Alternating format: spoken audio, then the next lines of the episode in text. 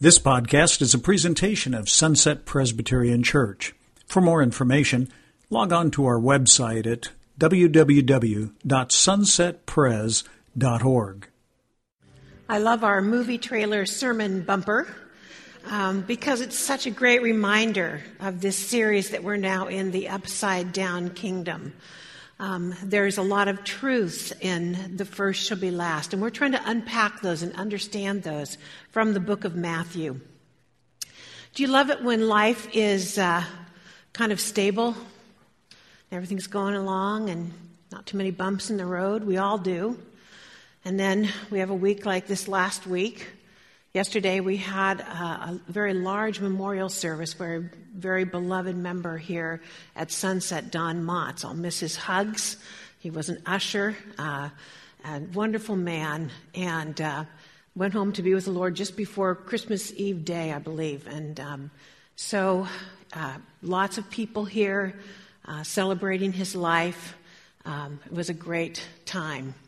Uh, earlier this week, Perhaps you've seen the video that the Palau Association put out uh, announcing that Luis Palau has stage four lung cancer. And if you were here on uh, December 31st, he preached, and he had just gotten uh, the news. It was not public yet, but he alluded to it in his sermon to us. So we've had a chance to uh, kind of walk with him a bit. And so, if you haven't seen it, I would encourage you to go on the Palau Association, listen to Luis and his two sons talk about their trust in God for this part of his journey. And then earlier this week, uh, Mike Matusik, Pastor Mike, has not been feeling well. And uh, we were very concerned and uh, thought it was just the flu. Um, but he went in for a number of heart tests. I texted him on Monday and had seen him Sunday afternoon and said, Now, if you need me to step in, I'd be happy to do that. And so Monday, knowing what his week was going to look like with some of these heart tests, he said, Yeah, it would actually be wonderful to not have to think about writing a sermon this week. And uh, so we got the news about midweek that uh, Mike has had open heart surgery. Um, and he has a valve that he knew would have to be replaced. They hoped for 15 years out of the valve, they got 10.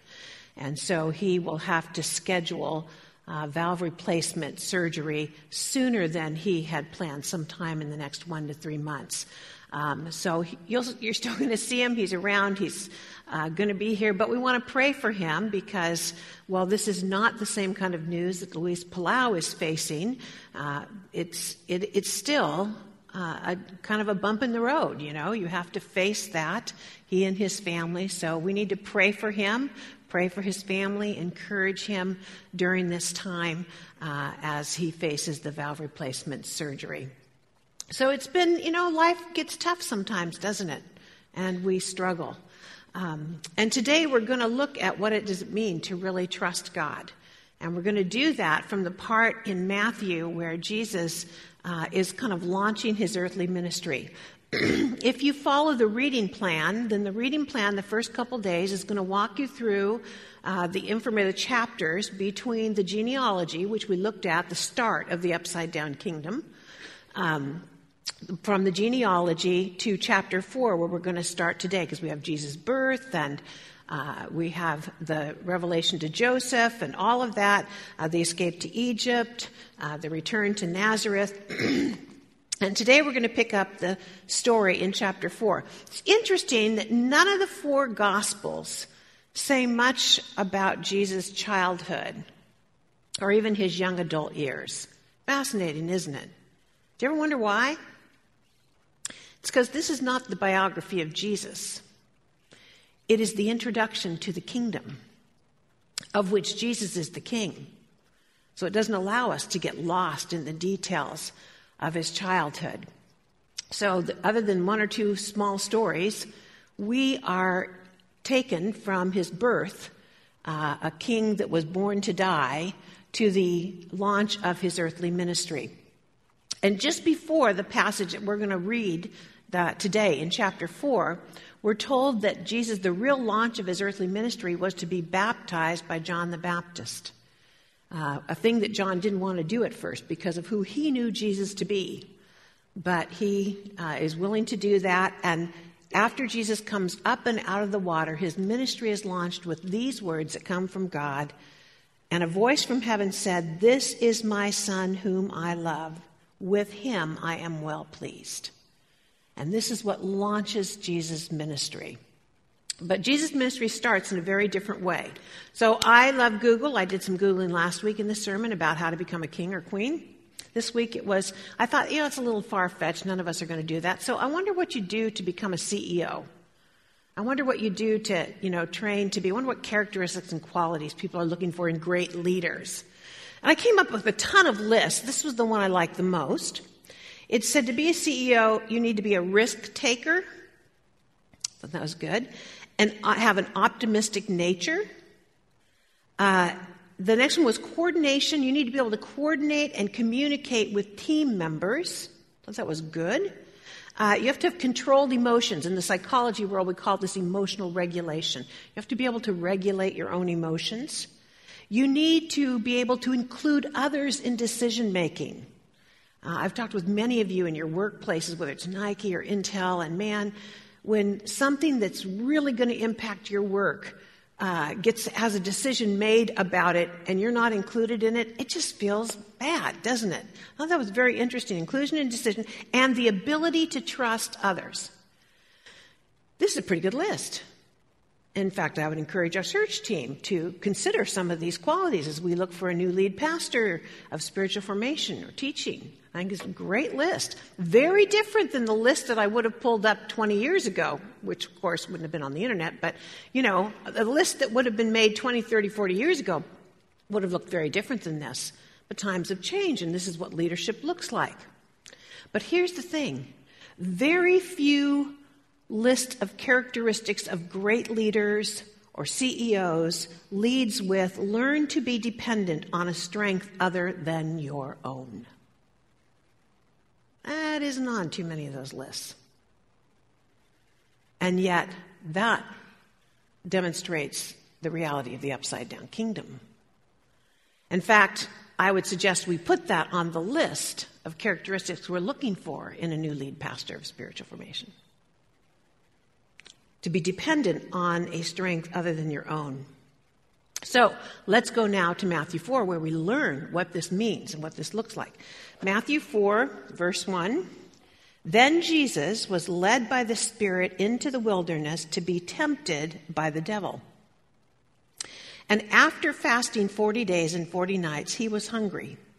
Now, folks, I'm here to tell you if you fast 40 days and 40 nights, this is not like, oh, I'm kind of hungry. I wonder what I'm going to have for lunch. That's not what this is. This is starvation. Your body is starting to shut down. You've got no reserves. This is not like, ah, I'm kind of hungry. This is, I have to eat or I will die. Okay? And the tempter, Satan, came to him and said, If you're the Son of God, tell these stones to become bread. Tell these stones to become bread. Now, I'm here to tell you that I've lived long enough to know that Satan's a deceiver and he can be cunning, but he is not very creative. I'll tell you why. What was the very first temptation?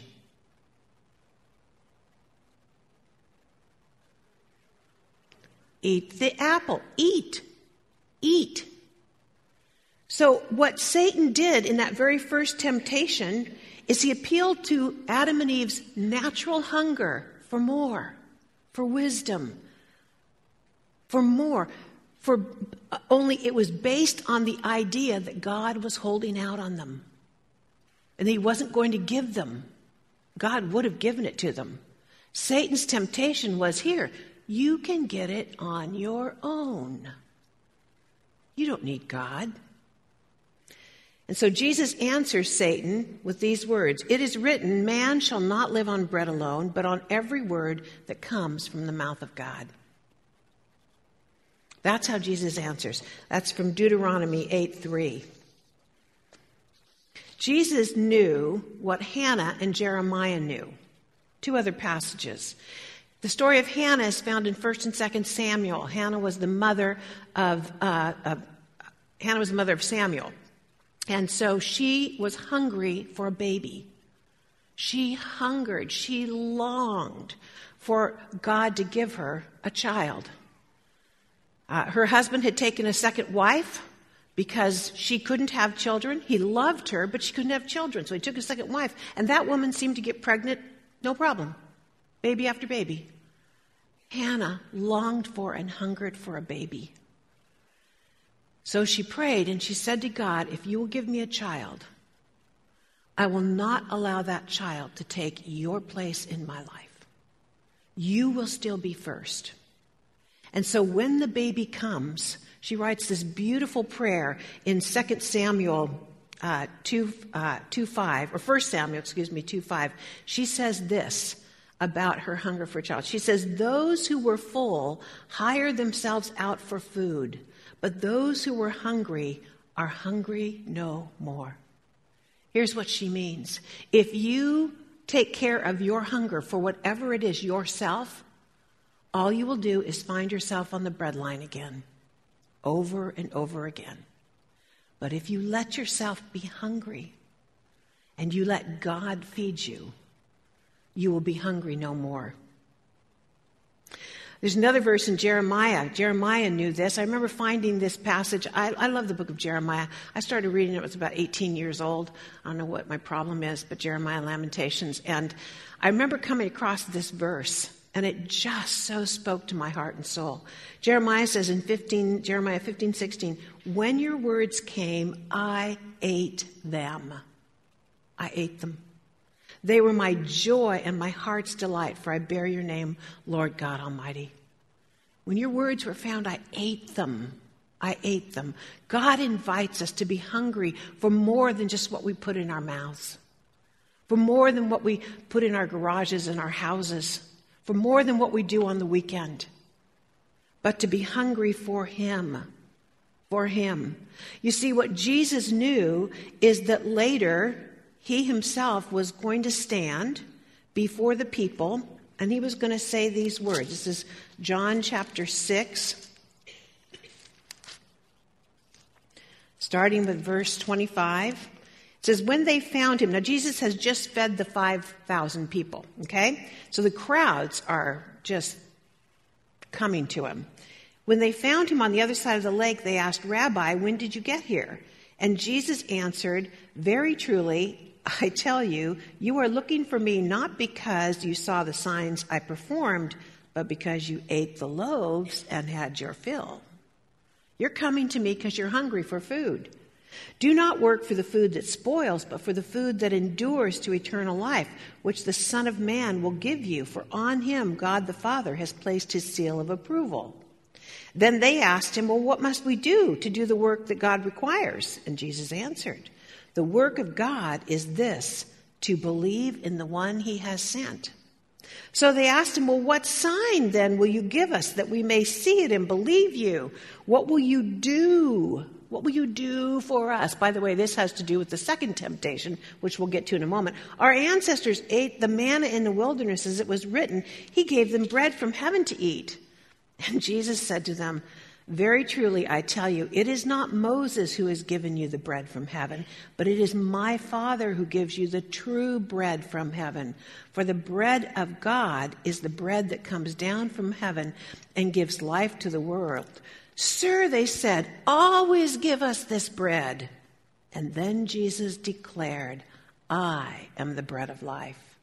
Whoever comes to me will never go hungry. Whoever believes in me will never be thirsty. Jesus says, I'm the bread of life. I'm what you need. All those other things that you use to satisfy whatever your appetite is for are temporary. Don't pass up what I have to give for those things. I'm the bread of life.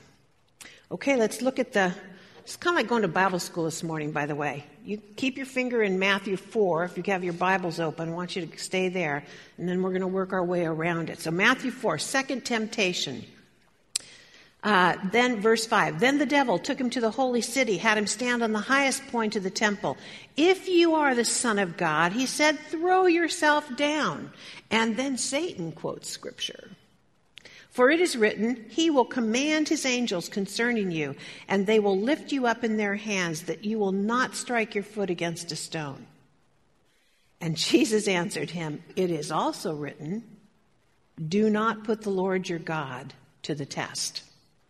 Do not put the Lord your God to the test. Okay, what does this mean to put God to the test?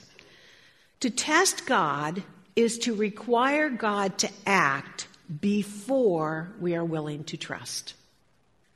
It's saying to God, prove it, then I'll believe. It's asking us, God, to serve us before we serve Him. And I mean, in one sense, of course, He's done that in sending His Son. While we were yet sinners, Christ died for us. But it's when we demand it, we're testing God. Now, Jesus is quoting Deuteronomy 6 16 where Moses said, Do not put uh, the Lord your God to the test as you did at Massah. So, what happened at Massah? Well, to understand that, we have to go back to Exodus 17. And in Exodus 17, it says, The whole Israelite community set out from the desert of Sin, traveling from place to place as the Lord commanded. And they camped at Rephidim, and there was no water for the people to drink. So they quarreled with Moses and said, Give us water to drink.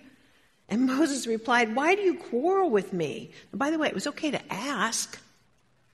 Was, Why do you quarrel with me? Why do you put the Lord to the test? But the people were thirsty for water there, and they grumbled against Moses, and they said, Why did you bring us out of Egypt to make us and our children and livestock die of thirst? And then Moses cried out to the Lord, What am I to do with these people? They're all ready to stone me. And so God gives them the instructions of what to do to hit the rock and to have water gush out of the rock, and God provides for them. So, what's wrong with this? Well, you see, what's not said here is that God has already brought them through the Red Sea. And he's provided water at Marah and manna and quail. And when they got through the Red Sea, here's what they sang. They sang, In your unfailing love, you will lead the people you've redeemed. In your strength, you will guide them to your holy dwelling. The Lord reigns forever and ever. They had praised God for who he is and for what he had provided. And rather than going back to God and saying, God, we believe that you will provide again, we're thirsty. Instead, they struggle to believe without further proof. They demand proof. There's so much just like us. You see, God longs for us to trust Him, not test Him. Interestingly, though, God tests us. Not fascinating? We know this because it says in Deuteronomy 8, 2 and 3 Remember how the Lord your God led you all the way in the wilderness these 40 years to humble and test you in order to know what was in your heart and whether or not you would keep his commandments, whether or not you would trust him. He humbled you, causing you to hunger. You see, God uses humility and hunger to see if we will choose to meet our own needs or demand that He meet our needs our way and in our timeline. Now, don't get confused here. This is not God refusing to meet our need, because later in the book of Matthew, when he tells us not to worry, he's going to say this. He's going to say, So do not worry, saying, What shall we eat, or what shall we drink? What shall we wear? For the pagans run after all these things, and look at the last line Your heavenly Father knows you need them. This is not God depriving us, this is God training us to be dependent. It's not deprivation, it's about dependence. And in the temptation of Jesus, or the eh, temptation by Satan, God was training Jesus the same way he trains us teaching dependence on God's mercy and graciousness, not testing God to see if He will give us what we want, thinking that somehow we can move the hand of God. God will do it graciously because He loves us, not because we demand it. Last temptation. Back to Matthew 4. Okay? Verse 7 or verse 8. Again, the devil took him to a very high mountain and showed him all the kingdoms of the world in their splendor. All of this I give you, he said, based on the limited power that God had given him. He is the prince, the power of the air, at least on this earth. He says, All of this I will give you if you bow down and worship me. And Jesus said, Away from me, Satan, for it is written, Worship the Lord your God and serve him only. Serve him only. The third, third temptation was this worship something other than God. Worship something other than God, or someone other than God. And so Jesus again quotes Deuteronomy 6:13, "Fear the Lord your God, serve him only and take your oaths in his name. Do not follow other gods." The gods of the people around you, for the Lord your God is among you, who is among you is a jealous God. A jealous God. God says, don't worship other gods. And the Israels were notorious for looking around them and looking at a people and saying, wow, okay, they're praying to that God. He seems to be answering. Perhaps we should pray to that God as well. And oftentimes they didn't abandon the worship of God, they just added in another God. We don't do that, though, do we? And so God invites us to understand the reality of idols. And so I want to read a passage from Isaiah. The prophet Isaiah kind of nailed this one in Isaiah 44. He describes the people who are worshiping idols. He says this This is what the Lord says Israel's King and Redeemer, the Lord Almighty. I am the first and I am the last. Apart from me, there is no God. Who then is like me? Well, let him proclaim it. Let him declare and lay out before me what has happened since I established my ancient people. In other words, can he, can he talk about the past when he wasn't alive, other than any historical record? And yes, and let him foretell what is to come. Do not tremble, do not be afraid. Did I not proclaim this and foretell it long ago? You are my witnesses. Is there any God besides me? No, there is no other rock. I know, no, I know not one. All who make idols are nothing, and the things they treasure are worthless. Let, let, uh, or those who would speak for, for them are blind. They are ignorant to their shame. Who shapes a god and casts an idol which can profit nothing? People who do that will be put to shame. Such craftsmen are only human beings. Let them all come together and take their stand, and let them be brought down to terror and shame. The blacksmith takes a tool and works with it with the coals, and he shapes an idol with hammers. He forges it with the might of his arm. He gets hungry and loses strength, and he drinks no water and grows faint. In other words, the person who's making these is limited, very limited, does not have all power, and yet he's making the God. He shapes it in human form, or the carpenter measures out with a line. He makes an outline with a marker. He roughs it out with chisels and marks it with the compass. He shapes it into a human form, human form in all its glory, that it may dwell in a shrine. And then he talks about how they go and they cut down trees in order to make these gods. And it, but he said the trees are used for, as fuel for burning, and some of it he takes and warms himself. He kindles a fire and bakes bread, but he also fashions a god and worships it he makes an idol and bows down to it. And we're thinking to ourselves, that's crazy. We get the fruitlessness of worshiping a piece of wood or stone or any material. To bow down to a man made object, that's just crazy in our mind, isn't it? We don't do that today. Or do we? Do you get the image on the screens? Do we? Maybe we do worship man made idols. They're just more slick, more powerful, more godlike than any wooden idol. We hold them in our hands. We type with them all day long. Some of us worship creation more than the Creator. Some of us worship people, the created ones instead of the Creator. We make people powerful in our lives, more powerful than God. So, my question, and by the way, I love technology. I don't have a problem with technology. If you stood in line for an Apple phone, I'm okay with that. That's not the issue. But the issue is we need to realize that's what our culture worships, folks. That's what they worship. And sometimes we buy, just like the Israelites did. We think, oh, that's just ancient people. No, it's not. So, my question for you today is what are you worshiping? Financial security? Fact that the stock market's through the roof? The last best health report you got?